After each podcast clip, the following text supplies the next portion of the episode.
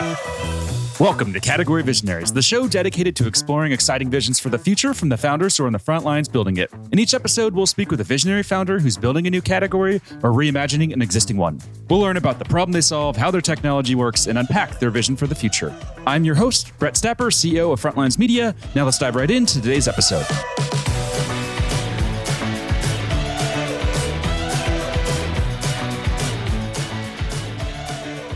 Hey everyone, and thanks for listening. Today I'm speaking with Tom Hacohen, CEO and founder of Svix, a webhooks as a service platform that's raised 10.5 million in funding. Tom, thanks for chatting with me today. Oh, thank you for having me. As I was doing my research for this interview, I saw that you started your career in the Israeli intelligence. So I'd love for us to begin there. What did you learn from that experience? I guess I learned a lot, but like one thing in particular, I guess that's specific for this company, that's relevant to the company, is in the army you have the chain of command, right? So you know, like if there's anything important, you have to go to your manager and then they go to their manager or rather commander, and then they go and they kind of like bubble it all the way up. And that's how the army works. That makes sense for a lot of stuff. You know, like for example, if you're in the battlefield, you don't want a soldier to just like go rogue on their own. You have to have this kind of like organization. But in the intelligence corps, like one thing that they have that's like very unique is that if you feel like you have some sort of like an intelligent, you know, like a nugget of information that needs to bubble up, you could just skip the whole chain of command. You can go all the way up as fast as you want in order to, you know, to have the army act quickly enough on that. And I think that's, you know, we're still flat at Svix, but it's something I tell people all the time. Like I should never be the bottleneck. So just like speak, you know, just like go as quickly as you can, bubble information up. And I think this is like a great learning uh, from there. So you leave the intelligence community in, in 2010. What's going on inside your mind at that time? Are you thinking, okay, I'll probably start a company someday. I'm going to go work at Samsung, learn the ropes, and go start a company? Or what was your state of mind at that time? Oh, wow, that's a long time ago. Yeah. So I, I was doing a few things. I was considering like being a hacker for the Israeli government at some point. Like I, I had a job offer for that. So kind of like the Israeli CIA. But also I had like a job offer for Samsung and I was thinking, and I'm just, Samsung made more sense uh, for me. And that's why I went for that. And actually, I did want to start a company. And, but I asked like one of my mentors at the time, and he's just like, man, you're so young, get a job, first earn some money. You know, that's not kind of like uh, tips as a waiter and kind of like then, you know, then lay out your plans. Yeah. So definitely want to start a startup, but I had a quick detour there. That's two pretty intense options and two very different go down in life. Here, join the Israeli CIA or work at Samsung. yeah, no, I think I think I made the right choice. Yeah, I don't think I would have stayed long at the government. Uh, to be honest, it's less my thing. When it comes to inspiration, are there any founders that you really admire and, and look up to, and you see the company they've built to say, you know, yeah, I want to build a company like that or build a company in that way? You know, there's a saying I like which is from all my teachers I have learned. I learned much from my teachers, more from my colleagues, and most from my students. And I really like live by it. And I learn from so many people every day. So you can you can see like some of the success stories, obviously, you know, like, you know, Musk, Bezos, jobs, whatever. They built amazing companies. There's a lot to learn from there. But also there's kind of like a distance between us as individuals that don't know them and the truth. While with my peers, I really get to see the dirty, dirty reality and like really understand what's going on. And I think that's I learned so much from them. And and you know, if to kind of like call out something specifically that I've learned, like give you one example, is that you know your company best. So it's very tempting to ask, you know, like we have amazing investors, so like ask them for advice, and we do. And it's very tempting to ask them, like, and you know, ask other successful founders for advice. And that's great. But you have to understand at the end of the day, it's your business, it's your company, and you have to make the decisions. You cannot let anyone else make the decision because they don't have the context. And I think that's something I learned from like another founder that I found very important, profound. Mm-hmm. Super interesting. What about books? And the way we like to frame this, it, it comes from an author named Ryan Holiday. He calls them quake books. So a quake book is a book that like rocks you to your core. It really influences how you think about the world and how you approach life. Do any quake books come to mind? I mean, okay, this is not really a book, but I'm going to say it anyway. So, and I know it's going to sound silly. When I was young, I watched this like anime called Naruto, and it's really changed my life. The, the, the concept there was they kind of like did a comparison between someone that's like a genius, so kind of like someone that was just born with a lot of talent versus someone that was, you know, essentially an idiot, like lacks any skills, but like he was a very hard worker. And they, they, they kind of like, they had like this very strong theme. And I think from that, at a young age, that left a strong impression to understand that even though genius gets you a long way, and you know, it was like I had like a fairly easy time at school. if you don't put in the work, you're very easily capped essentially. And like hard work has like an infinite potential and genius only gets you what you were born with, the kind of like the hand you dealt versus what you built. And I think mm-hmm. that left a long impression on me. But I can also throw in like I like Shoe Dog. That's a good good book, but I don't know if that's really what you're looking for. I like yeah, I like hearing different answers. And uh, you know, the, the first one, the anime, I've never heard someone talk about that. I have definitely heard people talk about TV shows and the influence it's had on their lives early on. And you know, a lot of times they're like these random TV shows that you'd watch as a kid. So that makes perfect sense. And then of course, Shoe Dog is a is a classic. Have you seen uh, the new Nike movie Air? No, I have not. Oh my god, where is it?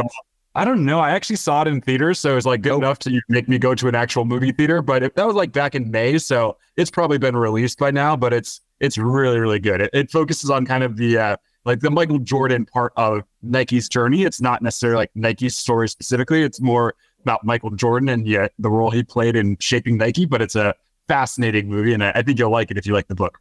No, 100%. And actually, I only watched uh, The Last Dance like a few months ago. And so this is also very topical for me. So that would be a good like sequel. Oh, nice. Yeah, The Last Dance is so good. I loved it. Let's switch gears now. Let's talk a bit more about Svix. So, how we like to start this part of the interview is focusing on the problem and talking about the problem. So, at a high level, what problem are you solving? Yeah, people want to send webhooks and we make it easy. And that's really that. So, kind of like the, I sometimes call it like Twilio, but for webhooks. You know, there are different aspects to that. So first of all, there is the how long does it take you between like going for like wanting to have webhooks to actually hit in production. So kind of like the, the initial initial build time. And then there's kind of like the maintenance around it. So like how how much time do you spend maintaining the infrastructure or building features and you know kind of like fixing bugs and whatever. And then the last part is at the end of the day, like webhooks are not your differentiator. So they're gonna be this semi neglected piece of infrastructure on your end and we keep on improving it and like maintaining it. And so you're gonna like you're gonna get like better features for your customers. So that's kind of like the, the three selling points that we have. And take us back to the early days in 2021. What was it about this problem that made you say, "Yep, that's it. I'm going to go build a company around this"? Because I'm sure you had a lot of different problems in your head. If you're like most founders, you probably have a list somewhere buried on your phone or on a notepad somewhere. Why this problem? Yeah, I mean, for whatever it's work, my list is terrible. Like, I mean, I have a very long list. I don't think I would have worked on any of those problems. But with this one, I can tell you how it started. And it's actually like an interesting story. So I was working on a different company. It actually still exists like runs on the side. And, you know, it's like, that's the beauty of, of self-serve SaaS and especially consumer. There's not like a lot of maintenance involved. And people kept on asking us for webhooks. And we kind of like, you know, we were very resource constrained. So like I did the math and just like, okay, that's gonna essentially what I told you about like the, our value prop, right? I mean, it's gonna take us like so much time to build it. And then like after that, we need to maintain that. That's like also a pain in the ass. There's no way we're gonna do it. And also we have this like beautiful API. There's no way we're gonna have a terrible experience, like terrible webhooks experience. So kind of like multiply the first two estimates by like 2x or 3x. So all of that kind of made it that we we never built webhooks. And I wish I was able to say that I was smart enough at this point to realize that there's a business there, uh, but I wasn't. so I, I, didn't do anything about this. Uh, but it was a few months later that someone I know asked a silly question about webhooks in a Slack we're both members of. And I kind of like jumped in and I'm just like, started to like explain to her exactly, you know, kind of like, what's this? What's that? How to do this? And like halfway through, I realized she that actually doesn't care at all. Like all she wants is to send webhooks. She doesn't want to understand any of this. And I'm just like, huh, if I build it for you as a product, will you pay me? And she's just like, yeah. And then like someone else chimed in and was like, yeah, we'll pay you as well. And then someone else like jumped in and said like, well, you know, we don't actually send webhooks yet, but at my previous company was a massive pain. Happy to connect you. And I'm just like, okay, let's let's give it a go. And that's kind of like how it started. So did you have product market fit right away then? Oh, uh, you know, like maybe, I guess. But with product market fit, I was so slow to claim that thing, to claim that threshold because it's such it's so amorphous, right? I mean, like no one really can tell you what it is. It's kind of like love, and it takes you a lot of time to say "I love you" just because you want to be ex- extra sure. So, so maybe I never thought about it, but maybe. Yeah, it's always interesting to hear how founders answer that. Some you know, have a clear answer of like yes or no, and a lot of founders, I would say the majority say they still don't have product market fit. Um, and that can be companies that are, you know, worth billions of dollars or unicorn startups where they say that it's this like never ending thing. You never quite have product market fit because the market's dynamic, it's always shifting. So it's interesting to hear just how uh, different founders think about product market fit. Yeah, I mean, actually, I had a chat with a founder, I think it was two weeks ago, and he mentioned that like they gain product market fit and then they lost it, and they gain it again and then they lost it. So uh, it, it definitely is dynamic. What have you learned so far about you know finding or just building a product that people love? What are some of those lessons that you learned? I guess really focus on the customer. And and you know, like this is like the most generic example that I'm sure, like a most generic answer that I can give. And I'm sure like everyone says that all the time. But let me maybe elaborate what I mean by that. You know, a lot of people obsess about the customer. When they do that, they kind of think what the customer would want and kind of like build it for them or like ask them and build it for them all the time. And we don't do any of that. I mean, we do that as well. But like what we do is we try to build like extreme empathy. And that means saying to customers, no, like, hey, you know, kind of like almost like being a parent, like we, it's not good for you. Trust us. Like you don't want that. Um, like what you want is something else. And okay, I'll give you an example. Like we are very quick with customer support uh, questions. Like I think most of our Slack messages get responses in like under five seconds. I mean, obviously not the full on response, but kind of like a quick response. And the reason for that is that I know how it is on, to be on the other end, right? I mean, like you send someone a message and then there's crickets for like five hours. That's not fun. So we really want to try to feel that customer pain in everything that we do, and just like oh, you know, kind of like the golden rule: don't do the others what um, what you don't want done to you, kind of thing. So really, just that. Where do you stand today in terms of growth? Are there any numbers you can tease us with? Yeah, we don't share metrics outside of the company, but I can tell you that it's good, but we always want more, right? I'm never gonna be uh, satisfied. So what are you doing to you know, be able to answer that from like a marketing perspective? What are you doing to rise above all the noise that's out there? It's different for every company, I'm sure. But like for us, if I have to point on one thing specific, it would be consistency. We just show up every day and focus on what matters, which is like our customers, our product, being fast and like responding, being reliable, and really just like doing that day in day out and not worrying about the noise. Not like trying, you know, like for example, we did we did a product hunt launch once, and it was such a distraction because you have to do so much for it. It's like a popularity contest. You have to like, you know, engage everyone to vote for you and all of that. And just like, that's not us. Like, we don't try to rise above the noise in that way. We just like go out and show up every day. And actually, actually, you know what? That reminds me of another book. So there's like this book, Siddhartha, I guess like the name of the Buddha. I don't remember, like by Hermann Hesse or S. Hess. I'm probably botching his name. But in that book, they had like this mantra of saying like, oh, you know, I can do three things very well. I think, I wait, and I can fast. And I think kind of like that is like a good way of, of thinking about it, which is kind of like, okay, what do we do well? So we build product, we listen to customers, and you know, we're like we're just consistent. We're just consistent. And we're just like doing that day in, day out, I think like bears fruits. It definitely did in that book, but I think for us as well. Yeah. nice. I haven't read that book, but I'll uh, I'll check it out and I'll make sure to link to it in the show notes as well. Yeah, it's very short. So I don't remember how many pages, but it's a quick read. Nice. This show is brought to you by Frontlines Media, a podcast production studio that helps B2B founders launch, manage, and grow their own podcast. Now, if you're a founder, you may be thinking, I don't have time to host a podcast. I've got a company to build. Well, that's exactly what we built our service to do. You show up and host, and we handle literally everything else. To set up a call to discuss launching your own podcast, visit frontlines.io slash podcast. Now, back to today's episode. When it comes to your messaging and your positioning in the market, have you seen that evolve a lot over the last year or two?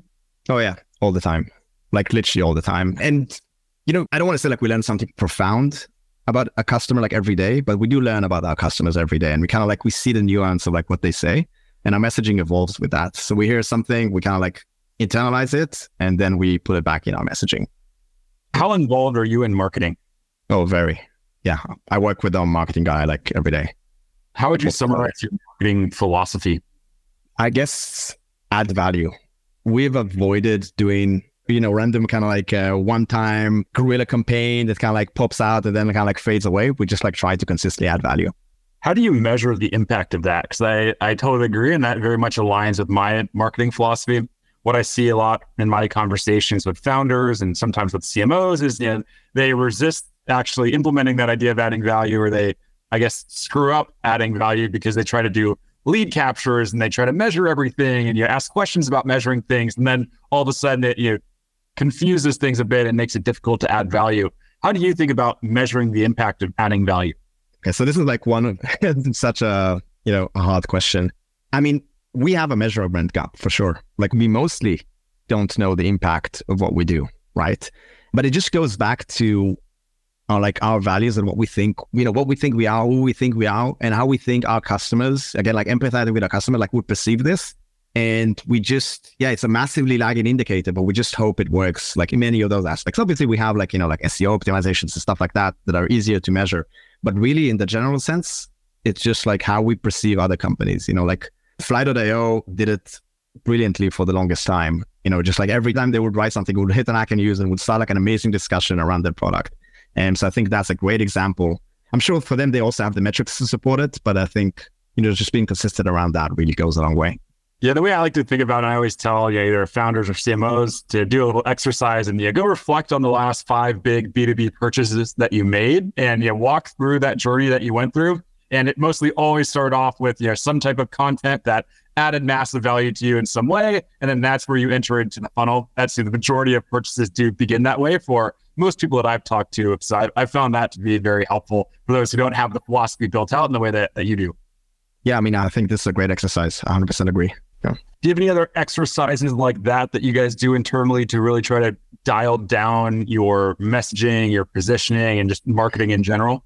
I think really no, just like really empathizing with customers. That's the main thing. Like always, how would the customer feel? How would that be perceived? Is that does that align to our values? Those are the main things that we go we go by.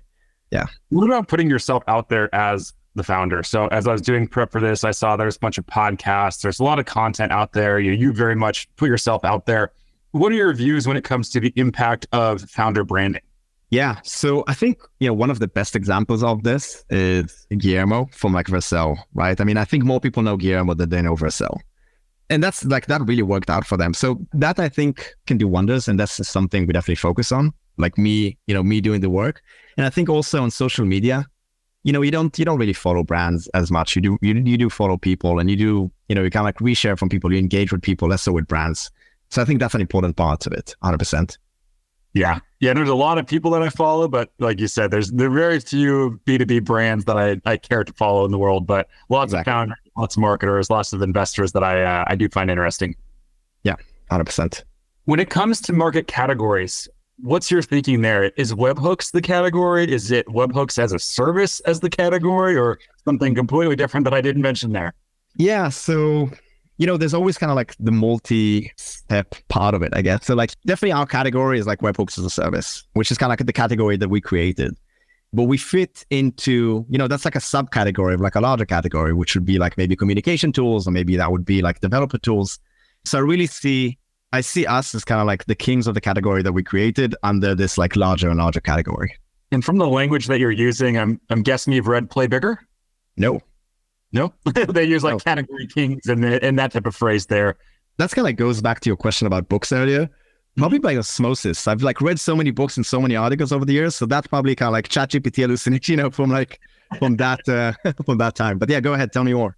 I'm curious. Yeah, it's just this idea of category creation. So it's you know being intentional about the category that you're going to be within, and the idea there is that if you define a category, you're well positioned to dominate the category, and then go on to become category king that dominates and you know, wins most of that category. So what I always like to ask there is, you know, if that was an intentional strategy, if it was accidental, and for you, it sounds like you almost accidentally have a category strategy.